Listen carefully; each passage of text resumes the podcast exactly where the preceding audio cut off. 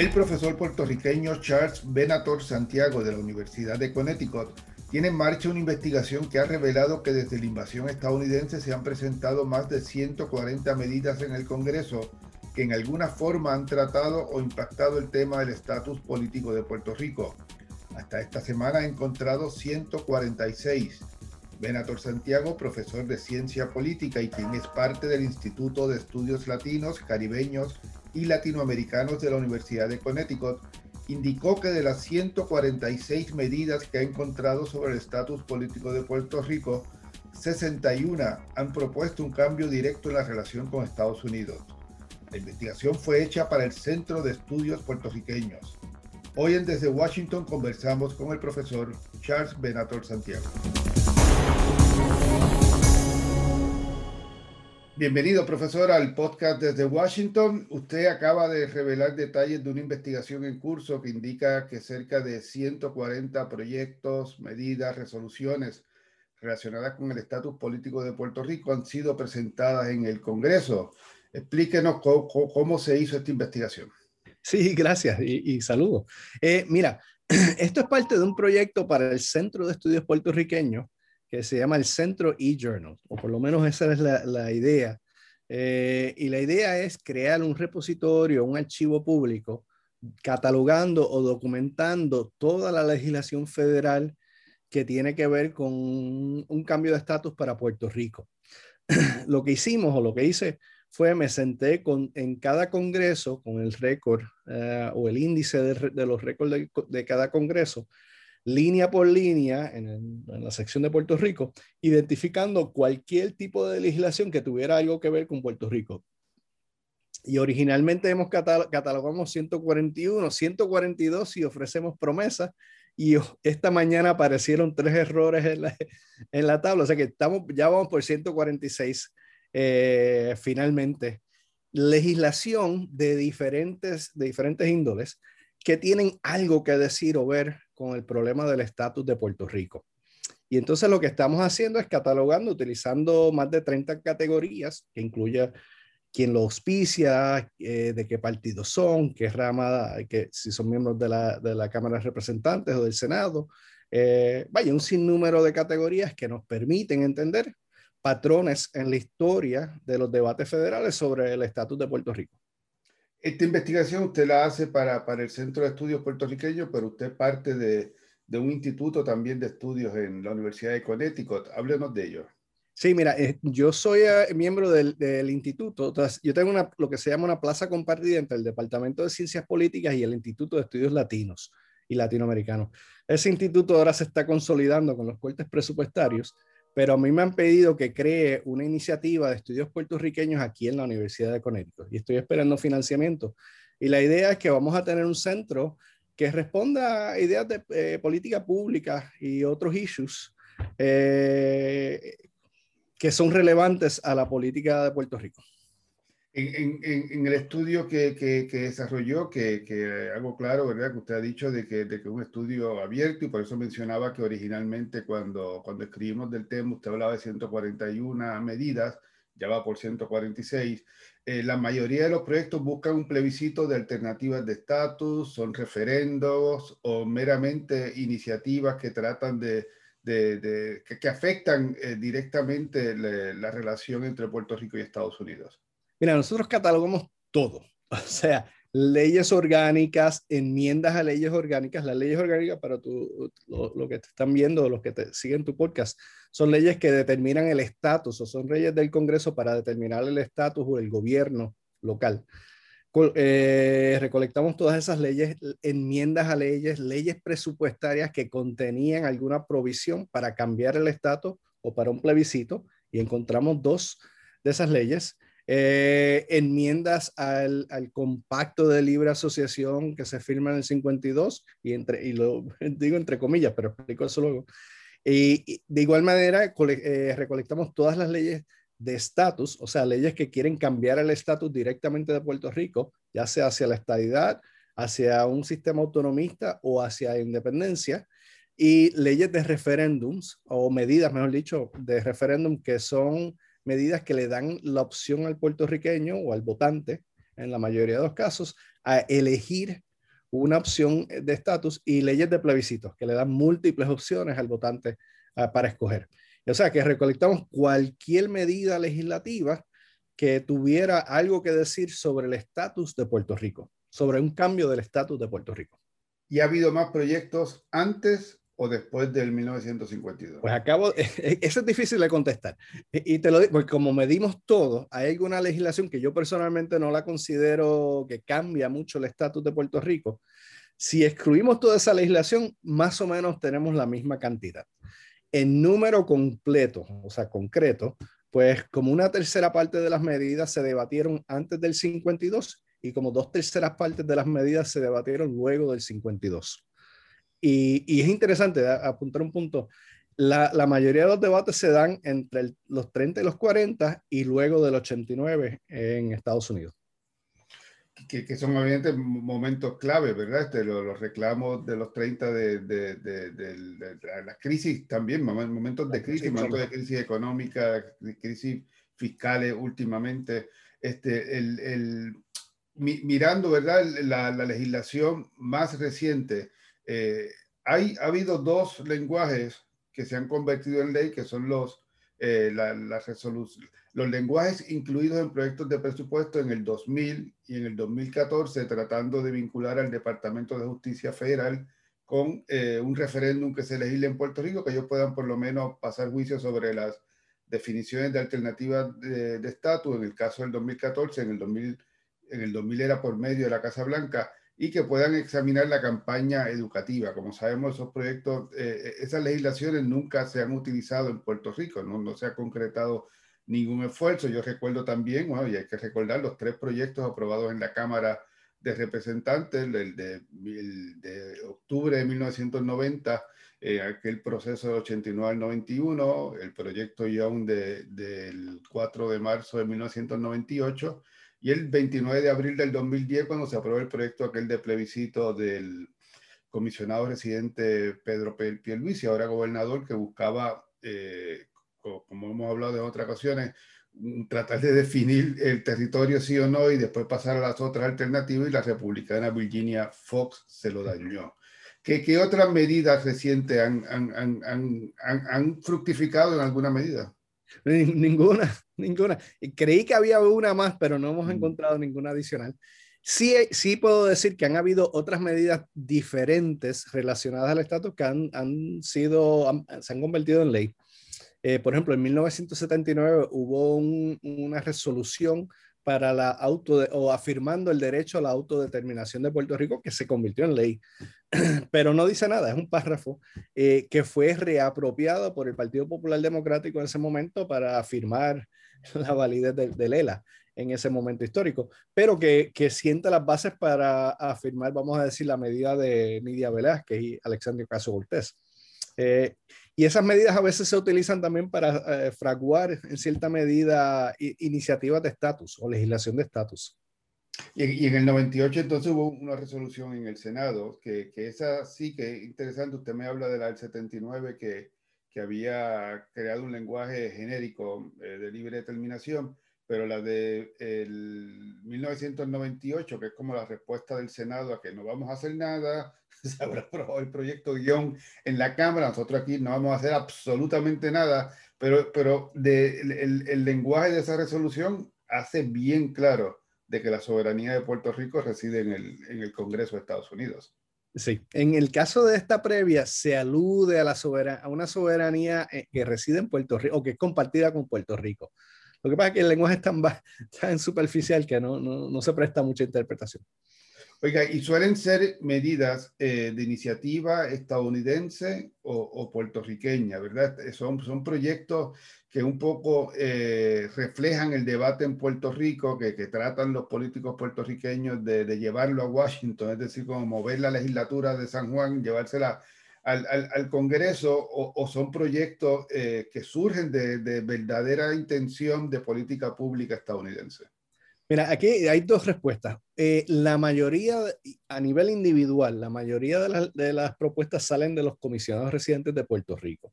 O sea, pero cuando te estoy hablando de mayoría, estamos hablando de 30, 40 lo más, depende cómo uno lo mida, porque a veces los, los comisionados residentes le introducen, pero le piden a un legislador que la auspicie. depende también de las reglas de eh, pero la mayoría salen de Puerto Rico. Eh, después de eso salen de Nueva York. Iniciativas en particularmente del estado de Nueva York. Y entonces hay dos, lo que acá le dicen outliers o excepciones, que son Alaska y California. Y en particular, Don Young, que introduce como siete medidas legislativas, y Ron Dellums. En el caso de Don Young, él estaba trabajando con políticos del Partido Nuevo Progresista, en particular Miriam Ramírez de Ferrer. Y en el caso de Ron Dellums, él está trabajando en ese momento con Juan Maribras. O sea que en ese caso esas iniciativas en cierta medida son un resultado de, vamos a decir, de amistad, de favor, de compromisos individuales, no necesariamente del Congreso. Pero sí, la mayoría de las medidas legislativas vienen de Puerto Rico o de Nueva York. Oiga, la que no hay duda que salió de, Washington y, es importante mencionar, reafirmarlo esta semana, usted lo mencionaba al principio de la, de, la, de la, conversación, eh, fue la ley promesa, que efectivamente se cumplen cinco años ahora de que fuera aprobada en, en, el Senado el martes 20, 29 de junio de, de, 1900, eh, de 2016, perdón, firmada inmediatamente al otro día por el, por el presidente Barack Obama. No, ha habido, eh, ¿verdad? Eh, una legislación que tenga más impacto sobre el estatus territorial y la forma de, de, gobierno en Puerto Rico desde el 52 que, que promesa. Sí, mira, es interesante. Yo estuve en una conversación con el, senador Blumenthal y el senador Murphy de Connecticut, en una conversación pública en Hartford antes de que saliera promesa. Y la primera pregunta que se montó en la, mesa, o se puso en la mesa, fue, ¿y el estatus de Puerto Rico? Y Blumenthal se echó las manos y dijo, no quiero tocar ese tema, queremos bregar con la cuestión económica. Pero sugiriendo que esto no tenía nada que ver con estatus. El problema, como tú bien aludes y me, estás me has convencido a raíz de nuestra conversación, es que promesa efectivamente es una ley orgánica en la línea de la ley Foraker que le da unos poderes inmensos a una junta para esencialmente definir el gobierno local. Y en ese sentido, pues se puede ver como una extensión de la ley Foraker. Eh, es como si no hubiera pasado nada del 1900 hasta acá y de repente tienes promesa y ya y estamos otra vez no, obviamente no es lo mismo, no es el mismo periodo, no es el mismo sistema de gobierno, pero tiene unas vertientes similares a la ley Foraker. Es de esa misma calaña. Oiga, y en términos de los partidos estadounidenses, y, eh, mayormente son iniciativas demócratas o republicanas, y le menciono esto porque en, en los últimos años con, con, el tema de la estadidad, sobre todo, eh, los republicanos, pues, eh, muy pocos realmente se vinculan con, con estos procesos. Obviamente, eh, ha, habido republicanos, ¿verdad? Don Millón, eh, ¿verdad? Lleva tres de, más de tres décadas quizás ya, o tres décadas eh, respaldando proyectos pro estadidad. y la ventaja que han tenido también los estadistas que han enviado en los últimos años republicanos al Congreso, este Luis Fortuño y ahora el segundo término de Jennifer González, pero la, la historia dice que, que, que, pocos se vinculan e incluso algunas veces auspician proyectos y cuando llegan a votación votan en contra el, ¿qué, refleja su, su, investigación en términos de la presentación de estos proyectos? Mira, en casi todas las instancias, cuando eh, hay una presencia demócrata, ya sea de mayoría en la Cámara Baja, en el Senado o en el Ejecutivo, o un gobierno unificado, eh, la mayoría de las medidas son introducidas eh, bajo eh, una administración democrática o bajo un gobierno democrático, este, o bajo una influencia alta de los demócratas, algún tipo de control en la Cámara o en el Senado. Eh, los republicanos tienden a, o, se introducen medidas cuando los republicanos tienen control esencialmente de presupuesto y algunas enmiendas. En algunas excepciones se introducen plebiscitos, pero la mayoría de las medidas se introducen cuando los demócratas están en poder históricamente, o sea, a través de los 123 años, o cuando los demócratas tienen alguna influencia. O sea, que es más probable que alguna medida de estatus se mueva bajo un gobierno demócrata, del Partido Demócrata. E, evidentemente nunca eh, se ha aprobado un, un, plebiscito federal en el que el Congreso le ofrezca a Puerto Rico alternativas de estatus y las defina. Eso nunca lo hemos visto. ¿Usted cree que, que, que, que lo, lo vamos a ver algún día? Mira, una de las cosas que estoy viendo es que en el Senado, y particularmente entre los republicanos, hay más preferencias. Cuando te hablo de más preferencias, estamos hablando de 5, 10, 15 medidas, no mucho. eh, por el plebiscito. Y yo creo que es, eh, es importante porque el plebiscito les da opciones. Eh, opciones para cerrar puertas también, no solamente para abrir puertas. El problema es, como ambos sabemos, cada medida que, que, ha pasado de la Cámara muere en el Senado. De las tres medidas, todas las medidas llegan al Senado donde pues, está el Grim Reaper ahí, ya sea McConnell o otro más. Eh, y eso en lot en su momento. Eh, históricamente los republicanos le han puesto fin a cualquier iniciativa. Eh, pero si hay alguna posibilidad, lo que, lo que históricamente lo que creo que podría ser más exitoso es una medida plebiscitaria con múltiples opciones. Y, y, y, la sesión en sí, es decir, un asunto que yo siempre comento es que lo difícil, lo hemos visto ahora con el proyecto de, de Alexandria Ocasio Cortés y Nidia Velázquez, que el Departamento de Justicia le dice, ustedes están buscando un proceso que no se va a acabar en dos años, pero ¿será posible eh, eh, realmente eh, promover, legislar a nivel federal un proceso continuo que el, que el gobierno federal sepa que se va a acabar en dos años? Mira, dame un punto de eso y te respondo ahora. estaba leyendo un memorándum del, del Congressional Research Service hacia la ley HR 900 y los debates que se dan entre Serrano y Nidia Velázquez. Y el lenguaje que utiliza el Departamento de Justicia en esta ronda es casi eh, exactamente el mismo lenguaje que utilizaron previamente. O sea que los debates se siguen reciclando. Eh, mira, no, ah, una de las tensiones grandes es que no, mientras no hayan definiciones o se paraliza en Puerto Rico con un boicot de los partidos puertorriqueños, o se paraliza en el Congreso porque no hay mucho interés eh, en, meterse en aguas, eh, como te digo, eh, sin conocer lo que viene, o sea, en, este, en estos caudales políticos.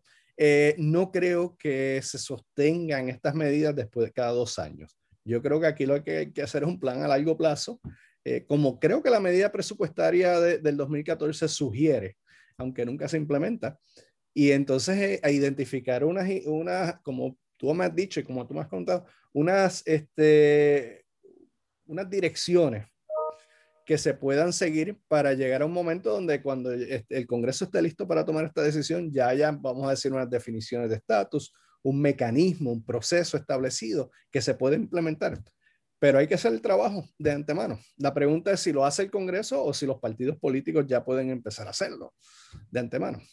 Llevamos tres, décadas, ¿verdad?, escuchando al Departamento de Justicia afirmar la relación territorial de Puerto Rico, ¿verdad? Lo que antes eh, rehuían eh, eh, o trataban por lo menos de pasarle la mano al gobierno de Puerto Rico con lenguaje algunas veces ambiguo. Un momento decían que, que, que, no había ¿verdad? ninguna soberanía, después trataban de hablar de, de, de, esta relación única y ese tipo de expresiones que históricamente han hecho. Y algunas veces en Puerto Rico yo creo que se piensa de que, de que nos están mirando nada más a nosotros, cuando obviamente el, yo creo que el problema más grande que tienen ellos en términos de, de, romper con la estructura territorial no es Puerto Rico, son los demás territorios que quizás no tienen ninguna otra opción.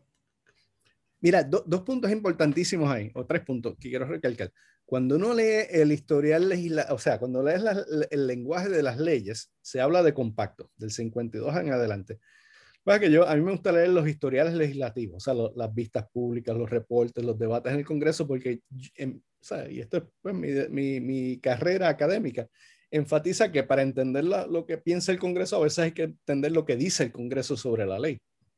Y cuando vemos eso, nos damos cuenta de que sí, el Congreso utiliza este lenguaje del compacto para firmar el ELA, pero en los historiales legislativos te están diciendo, mira, aquí no ha cambiado nada, Puerto Rico es un territorio incorporado y lo va a seguir siendo, pero para propósitos internacionales, pues es importante que, que aparentemos que estamos haciendo algo más democrático. Y esto se da en, en el mundo de la Guerra Fría y pues es, una, es parte de la propaganda internacional de Estados Unidos, de presentar la idea de que Estados Unidos es un país demócrata.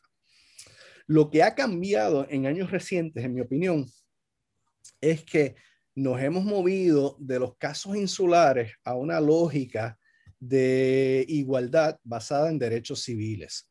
Y esto está presente en, los en la jurisprudencia del juez El Pi, donde la y, y el juez Torrella, eh, donde han movido una discusión de derechos civiles de ciudadanos que plantea una especie de igualdad entre ciudadanos.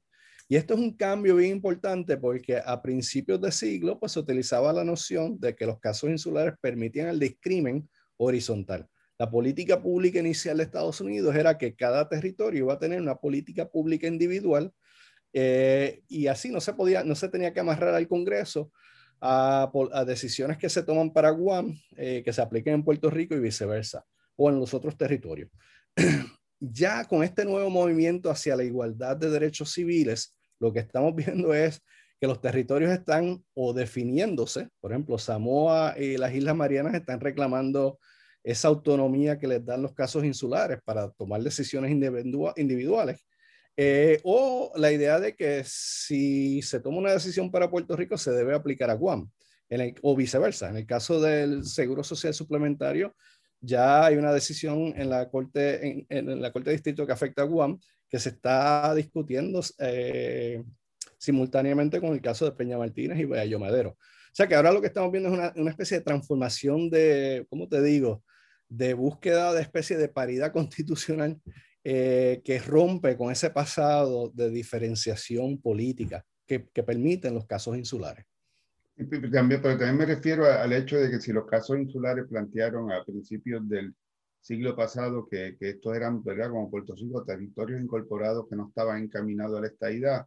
imagínese el, en el caso político de, de, de, esos territorios, ¿verdad? De, que hubiese un interés o una petición formal de que, que, que no la ha habido últimamente de, esos territorios, ni las vírgenes, ni de ni de, Islas Marianas del Norte por, por, por la estadidad o el, que, haría Estados Unidos, ¿verdad? Este, con, con, con esos casos, si, si Puerto Rico lo, lo, lo, ven como algo diferente en tantas ocasiones, ¿cómo uno se puede plantear que en el futuro este, eh, un territorio pequeño, tan pequeño como, como Islas Vírgenes, por ejemplo, este, pueda eh, anexarse como Estado en Estados Unidos?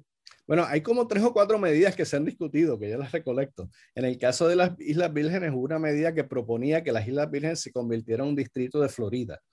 Hay otra propuesta que unificaba a las Islas Vírgenes y a Puerto Rico como un estado. En el caso de Guam, eh, se alineaba con Hawái.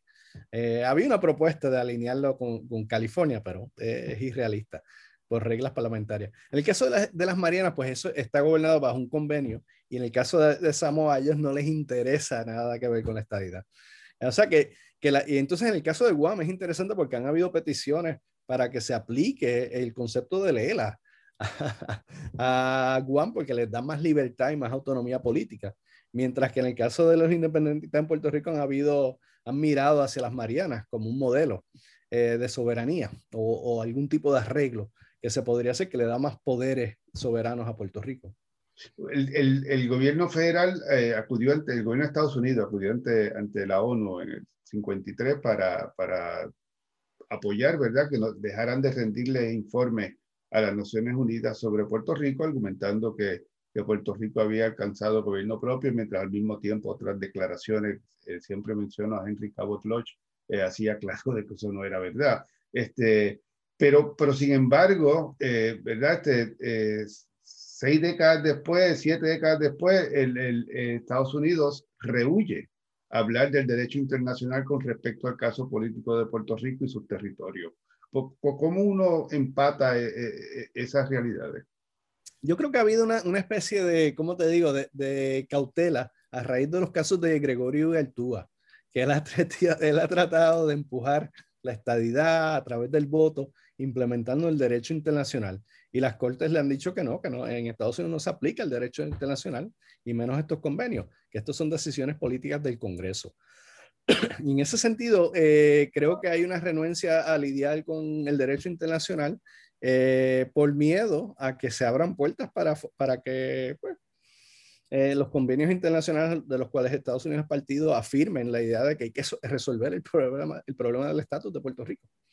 Esto se trata de reducir luego de promesa, porque promesa, promesa efectivamente elimina la autonomía que distinguía a Puerto Rico como de los territorios del proceso uh, del Comité de, Descolonización. Ya Puerto Rico, bajo la definición de promesa, es una colonia eh, territorial.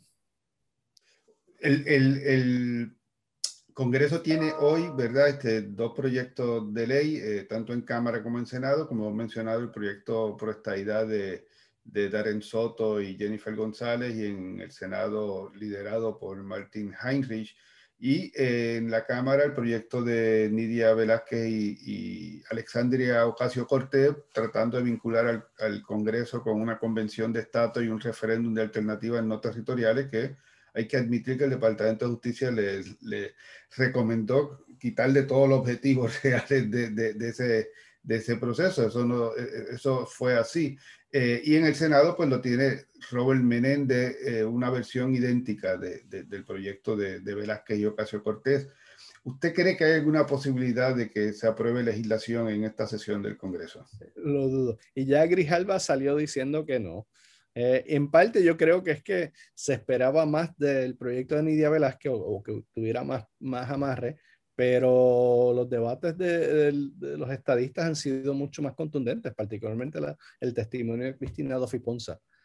Encima de eso, yo creo que las vistas de los casos insulares le pusieron un tranque a estos debates, porque durante las vistas de los casos insulares, el gobierno de Samoa y de las Marianas hicieron, eh, defendieron los casos insulares y la flexibilidad que le daban esos, esa, ese arreglo para tener un grado de autonomía especial que le permitía hacer lo que quisieran en cierta medida. Y, eh, pero obviamente estamos hablando, en el caso de Samoa, de un sistema tradicional bien diferente y a menos escala del caso de Puerto Rico. Eh, no, este, yo no he visto suficiente movimiento en el Senado para apoyar ninguna de las dos medidas. Eh, dijo desde diciembre, me dijo de que había división, que la única opción era realmente por, por sus expresiones, ¿verdad? Lo que uno ve como opción es que le trajeran un consenso procesal y evidentemente el, el, están en verdad en, en, países separados los estadistas y los demás grupos la, idea de una asamblea constitucional frente a, a un referéndum de estadidad sí o no y, y que sabemos también que, el, que, que la convención de estatus, asamblea de estatus, eh, para darse tiene que haber consenso en Puerto Rico, tiene que haber un gobernador también dispuesto a firmarla o una legislatura tan, eh, de tanto, eh, tanta mayoría que pueda pasar por encima de, los vetos. Así que eso está un poco trancado. Pero usted está en Connecticut y ahorita me hablaba de que estuvo conversaciones con los senadores federales por Connecticut, Blumenthal y, y Murphy. Quiero ir al caso de Richard Blumenthal, porque cuando se presentaba aquí el proyecto eh, de esta idea de, de, Soto y de González, eh, Blumenthal le dijo a la Hartford Courant que iba a respaldar el proyecto por estadidad. No lo ha hecho. Este, ¿cómo, uno, se explica eso? Mira, no me atrevo a comentar sobre Blumenthal porque no, no he hablado con su gente, pero eh, me, tuve una reunión con eh, John Larson, que es el representante de Hartford en la Cámara Baja. Y fue una reunión, no quiero decir pública, pero a mí me invitaron, entre políticos y líderes activistas de Connecticut. Y él vino a la reunión, creo, me dio la impresión, apoyando la estadidad o la medida de, Darren Soto, aunque él se define como buen amigo de, de Nidia Velázquez. Eh, pero él cree que la, la estadidad, me dio la impresión, la estadía resolvería ese problema de la crisis fiscal y, el, o sea, todo el desastre post María. Aquí, por lo menos las élites políticas le, dijeron que no contundentemente. Aquí hay más apoyo, yo creo que hacia la soberanía que a la independencia, pero en esa dirección. Pasa que hay mucho nacionalista por acá, eh, del liderazgo político y le, y le pusieron un tranque. Yo me sospecho que algo similar le está pasando a Blumenthal, que se encuentra que el liderazgo político en Connecticut y en muchos estados eh, está renuente a la estadidad o, no ve la estadidad como una opción eh, viable para Puerto Rico, ya sea ideológicamente o político. Los demócratas, ¿verdad? Este, y el caso de Schumer quizás el más, eh, el más claro. Eh, querían enfatizar mucho antes de las elecciones del 2020, no, no, si Puerto Rico quiere la estadidad, este, sí, vamos para adelante, eh, tratando de vincularlo la misma vez con el debate de, Washington, D.C. Se llevó a cabo el referéndum en Puerto Rico, la estadidad sacó 52.5%, obviamente tuvo más votos que, que, que, el no, eh, y aquí como que se enfriaron los demócratas. ¿Por qué usted cree que, que eso ocurrió? ¿Hay porcentaje de votación este, que esperarían que, que, fuera más alto o no es lo mismo eh, llamar al diablo que verlo venir? ¿No es lo mismo estar en mayoría que en minoría? Bien, los, tres, los tres argumentos que yo he oído en Washington y acá es que ah, no hay, una, no hay un consenso de la mayoría de la población o, o quizás utilizando el lenguaje que hemos usado, que has usado antes, una supermayoría, que yo definiría por lo menos un 60%. O sea, no hay un consenso en términos del procedimiento a seguir para resolver el problema y no hay un acuerdo entre o una mayoría que tenga una posición o no. Y en el caso de estatus, sí hubo un 50 y pico por ciento que tomaron una decisión, pero representaban el 32, 33 por ciento del electorado. O sea que a, nivel global no representa una mayoría del electorado en Puerto Rico. y esta es una decisión muy importante, diferente a la de los votos tradicionales. Y, no, no, no, no, siga. No, y encima de eso, yo creo que también hay un, reconocimiento que darle la estadía a Puerto Rico o a un cambio de estatus no solamente es caro, porque la, la, opción de estadía es bastante cara, es la más cara al garantizar paridad de fondos, pero también le da un poder en el Senado de dos asientos y posiblemente cuatro, quizás tres. Vamos a ver cómo, qué pasa con la población de Puerto Rico, pero ciertamente cuatro legisladores en el Congreso. Y eso es un poder a los que le dan a los demócratas bastante importante. Eh, pero viene con un peso económico y viene con este, unas repercusiones para inversionistas en Estados Unidos que tienen dinero amarrado en la deuda en, con la deuda en Puerto Rico. Sí, no, hay, no hay duda que, por ejemplo, del lado republicano, ese es el argumento. Este, nosotros tememos de que vengan dos senadores eh, demócratas y que los demócratas lo que están buscando es ampliar su, su mayoría y, evitar que algún día vuelvan los republicanos a controlar el, Senado, pero, pero en el lado de los demócratas eh, eh, ese argumento se ha visto como, como positivo hasta, hasta, recientemente. Digo, hay mucha gente que todavía lo cree así, ¿verdad? Pero obviamente los demócratas, como demostró el proyecto de, de Lidia Velázquez en la Cámara, se, se dividieron en torno a, a, cómo echar hacia adelante el debate. Yo, yo, creo que hay, hay un interés económico. Y otra vez aludo a una presentación pública que nos hizo el, el senador Blumenthal y Murphy en el 2014, aquí en Hartford donde él nos dijo, mira, 75% de las pensiones estadounidenses están amarradas a la deuda de las pensiones públicas. O sea que un cambio de estatus pone en juego eh, no solamente unos intereses económicos en Estados Unidos, pero las pensiones de trabajadores públicos en Estados Unidos, o por lo menos 75%. Pero el Departamento de Justicia acaba de darle validez a los que piensan que puede haber una transición incluso bajo, eh, o sea, ya admitido Puerto Rico como Estado. El, el, el, proyecto de Soto y de González habla de un año de transición. El viernes aquí, en, el viernes pasado en, en, Washington, el gobernador reafirmaba que él cree que ese proceso de, de transición debe tomar cinco años, pero él obviamente ahora eh, eh, más entusiasmado con la posición del Departamento de Justicia, piensa que se puede dar a un, bajo, bajo un Puerto Rico Estado. No, mira, es que hay una jurisprudencia federal que una vez se le da la soberanía a Puerto Rico, todas esas transiciones están sujetas a, a, la jurisprudencia, o sea, las cortes. y las cortes han declarado que es inconstitucional tener una junta de supervisión, de, control o supervisión en un Estado porque violenta la soberanía del Estado. Y cuando los Estados son admitidos, hay jurisprudencia que, que le garantiza igualdad, admisión bajo, bajo los mismos términos. ¿Qué pasa? Yo creo que quizás se puede hacer un argumento creativo y decir, mira, de la misma manera que no se le dan los mismos asientos hasta que no haya un nuevo conteo del censo, pues, pues se hace una excepción, pero es dudoso. Y el problema aquí es que una vez Puerto Rico entra en este ámbito, el Congreso no es solamente quien determina lo que pasa en Puerto Rico, la Corte Suprema y las Cortes Federales tienen un rol. Y en ese sentido, yo, es impredecible. Bueno, profesor, ¿qué es lo próximo en, torno a su investigación? ¿Qué, es lo que veremos? Yo sé que, que verdad que, que, está todavía en curso y que tiene todavía que publicar eh, unos trabajos. Explíquenos. Sí, mira, ahora lo que estamos es limpiando la tabla. Hemos catalogado todo. Estamos haciendo correcciones, eh, porque fuimos cuatro trabajando en esta tabla, aunque yo fui el único que me leí toda la legislación. Eh, y vamos a, a codificarlo para poder empezar a sacar tablas, resúmenes, para identificar patrones. O sea, si alguien quiere información, nos pida, vamos a decir, qué número de senadores apoyados en qué tipo, de qué partido apoyaron qué tipo de legislación, pues yo pueda generar esa tabla automáticamente. O sea, estamos en ese proceso en julio y ya hemos terminado, ya estamos terminando las narrativas.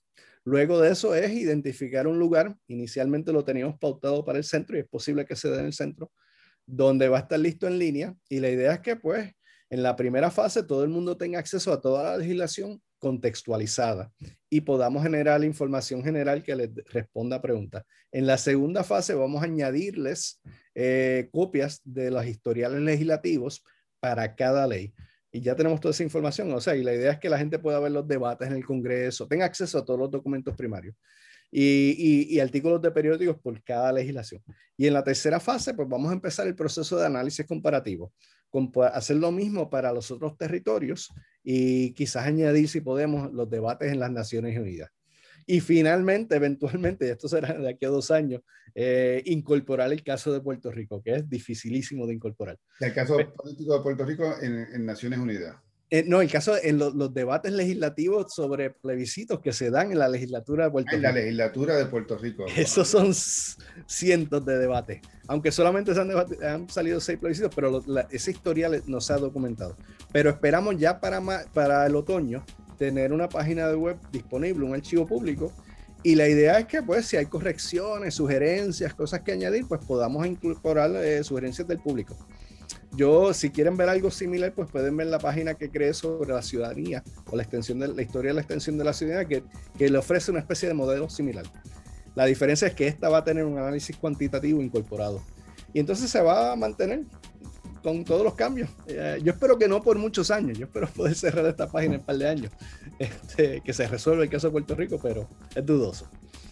Sí, yo, yo, yo creo que usted es demasiado optimista. Pero le agradezco infinitamente su participación. Muchas gracias por contarnos eh, sobre esta investigación y, como siempre, eh, a la gente que, que nos escucha, gracias por su sintonía.